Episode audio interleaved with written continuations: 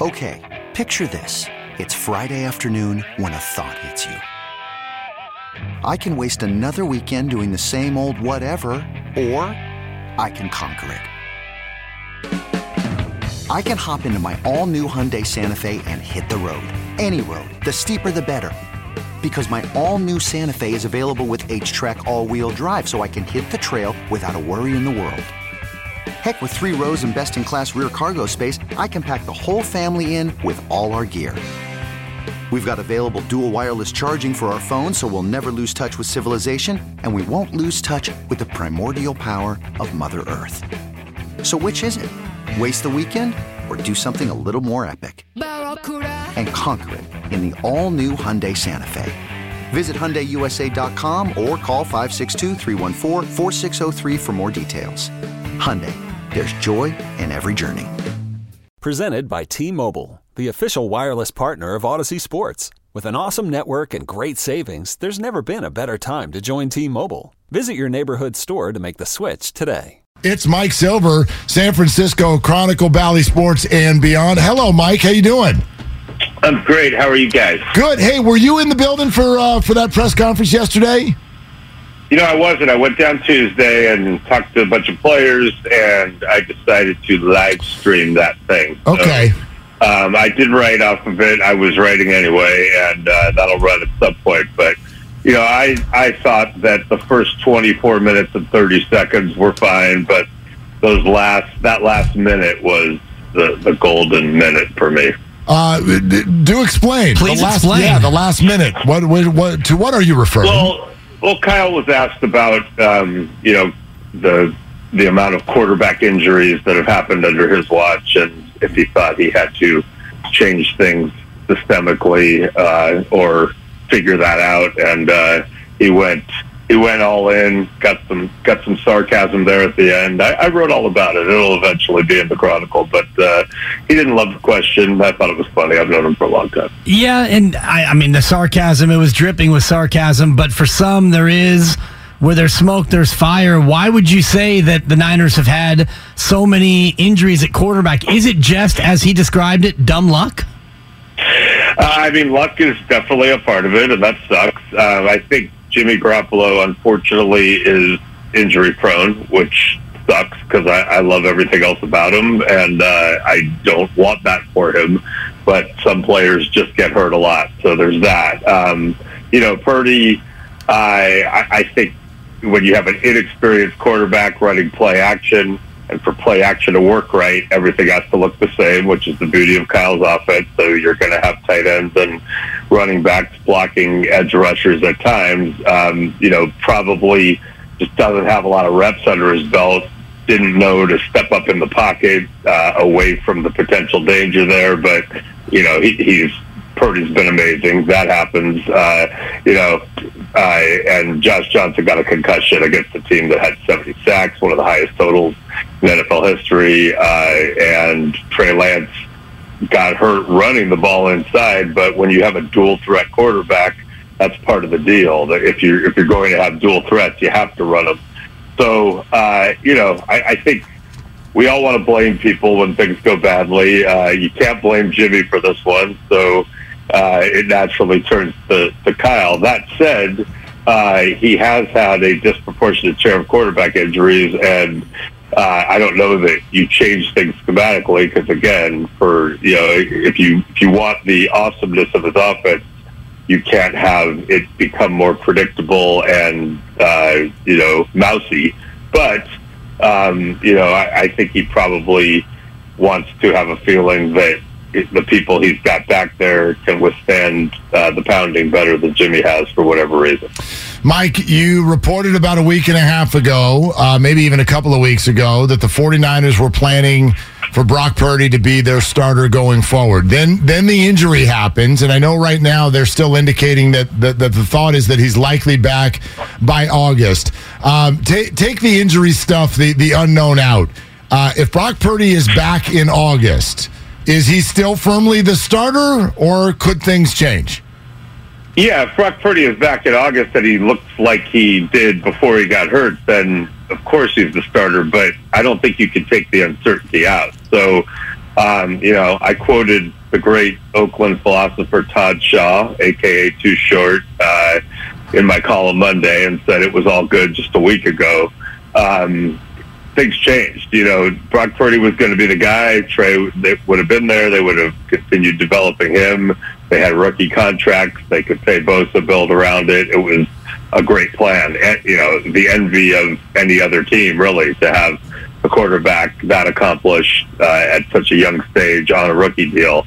But, you know, I, quarterbacks at elbows. So, first of all, I was a young beat writer when Joe Montana had an elbow injury in training camp in 1991, ended up missing an entire season, came back in 92, didn't feel right again in training camp, missed all but the final uh, regular season games, second half. So basically missed all of two years and then was gone after that. Um, you know, it's tricky. I, I think Kyle and John believe from what they've heard that there's a scenario where you have this non-Tommy John surgery that's less uh, of a production.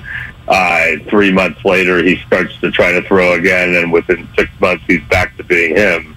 That's awesome, but you got to be really, really confident in that, uh, and that's why I think once uh, you know you, you started understanding the potential. Maybe that first surgery doesn't go perfectly. Maybe has a setback. Maybe he does have to have Tommy John after all once they go in and they realize it's worse than they thought, et cetera, et cetera. Now you're in a, a, a zone with a team built to win now, uh, whose window is right now, and uh, you want to consider all options. Brady would have made a lot of sense in that he was probably a one-year guy if he came back. Uh, that's now off the table.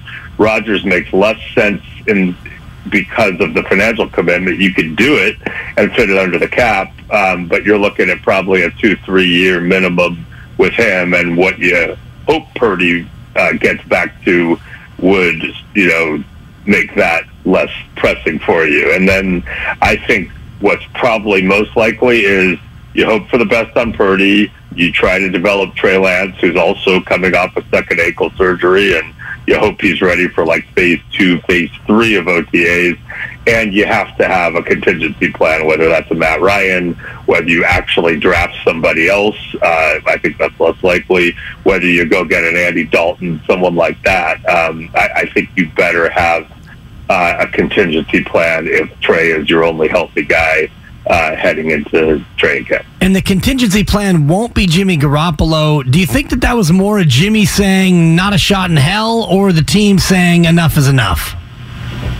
Uh, when they did Jimmy's deal, when he came back, um, it specifically precluded them from tagging or trading him. So uh, Jimmy got the power at that moment. So had Jimmy stayed healthy, continued playing like he was playing, possibly got them to the Super Bowl and won the Super Bowl, it would have been a fascinating scenario because they would have been like, Jimmy, what's up, buddy? We want you Jimmy. back. Hold that thought, guys, because I'm going to go uh, check out the market and I'll let you know. And, you know, maybe I'll come back, maybe I won't. And it would have been a complete shift of the paradigm, which previously allowed them to cut him at any time after they had the wandering eye. So that would have been fascinating. So basically, Jimmy's going to get a better deal somewhere else than the 49ers, even under this situation, would pay him. Um, he's going to want to go to a team that has never given up on him and presumably believes in him more. And the 49ers can't do anything about it, even if they suddenly decide to pledge their undying love to him, which they won't. So, I, you know, I, I, I thought he was gone last year. I know he came back. Things were weird. He was coming off throwing shoulder surgery. Uh, Kyle said it pretty clearly after I had, you know, said similar things in print. Um, it's, you know, to, to quote another great Bay Area philosopher, Robert Hunter, he's gone. He's gone. Nothing's going to bring him back he is gone. There it is. Uh, Mike Silver with us here, Willard and Dibs, 95.7 The Game. Hey, Mike, uh, done deal. I know there was the early report, and then you uh, tweeted out, hey, it's not done yet. And I guess now it's done with Vic Fangio to the Dolphins. And a lot of people are processing that like, oh, he turned down the 49ers. But Kyle talked so much yesterday about continuity with what they're already doing on defense. What do you know about the 49ers' interest or lack thereof in, in Vic Fangio and, and what they do next?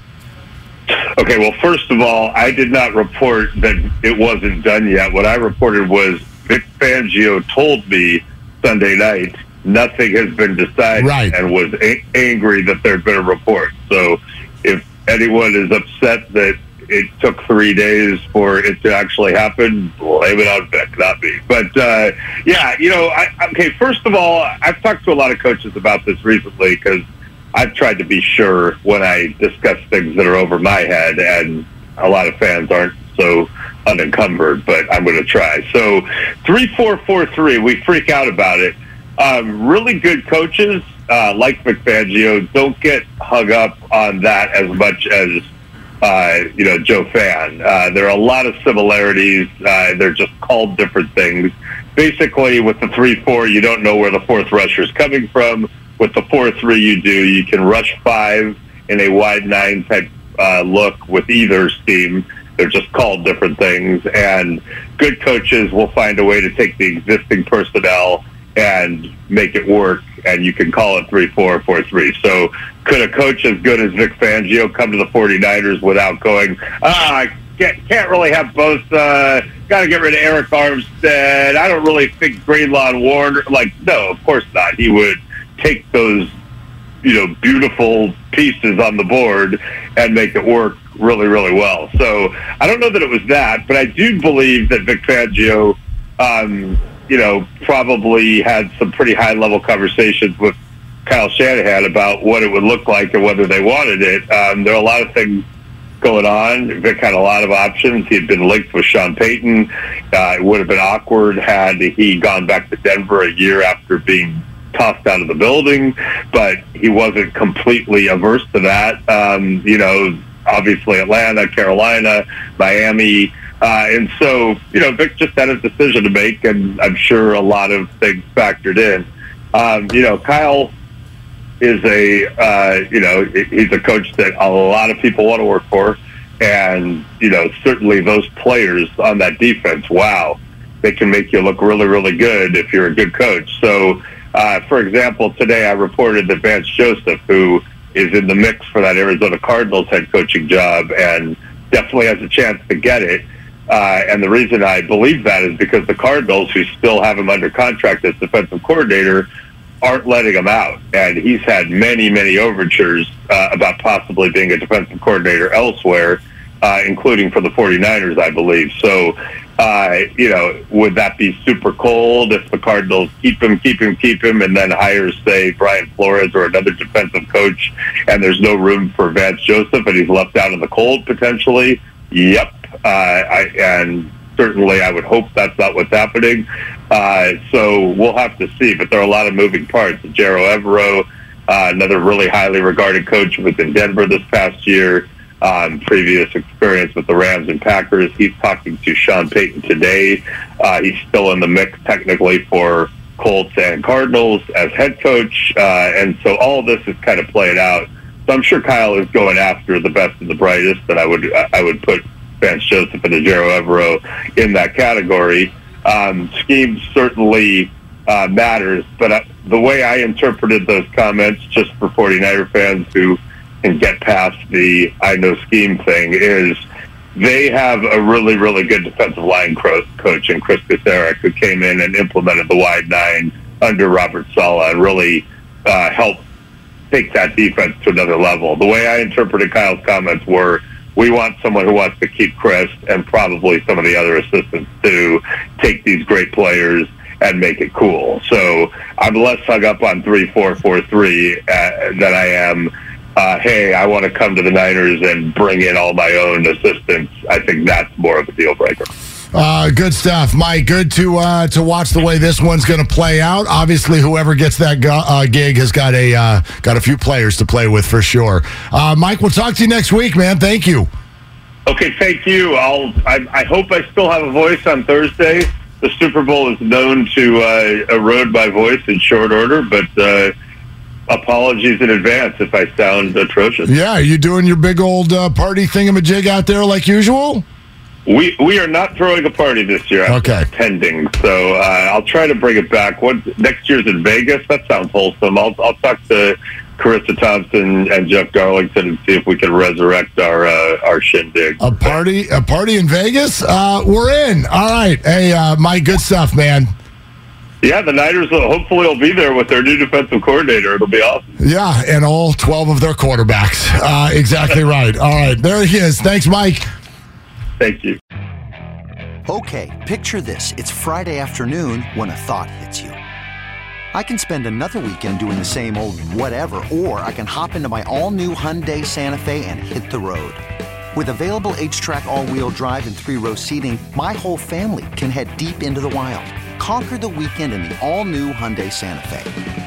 Visit HyundaiUSA.com or call 562-314-4603 for more details. Hyundai, there's joy in every journey. This episode is brought to you by Progressive Insurance. Whether you love true crime or comedy, celebrity interviews or news, you call the shots on what's in your podcast queue. And guess what? Now you can call them on your auto insurance too with the Name Your Price tool from Progressive.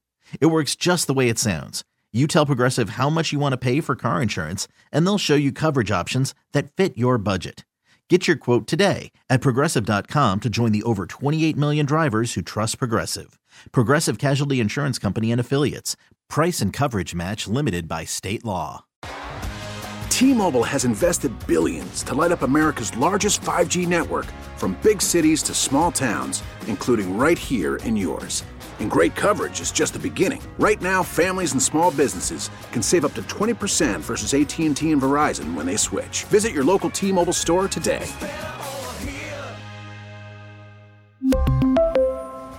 Plan savings with three lines of T Mobile Essentials versus comparable available plans. Plan features and taxes and fees may vary.